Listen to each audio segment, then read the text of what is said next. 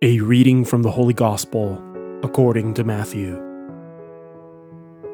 Jesus said to the crowds, To what shall I compare this generation? It is like children who sit in a marketplace and call to one another. We played the flute for you, but you did not dance. We sang a dirge, but you did not mourn. For John came neither eating nor drinking, and they said, He is possessed by a demon. The Son of Man came eating and drinking, and they said, Look, he is a glutton and a drunkard, a friend of tax collectors and sinners. But wisdom is vindicated by her works. The Word of the Lord.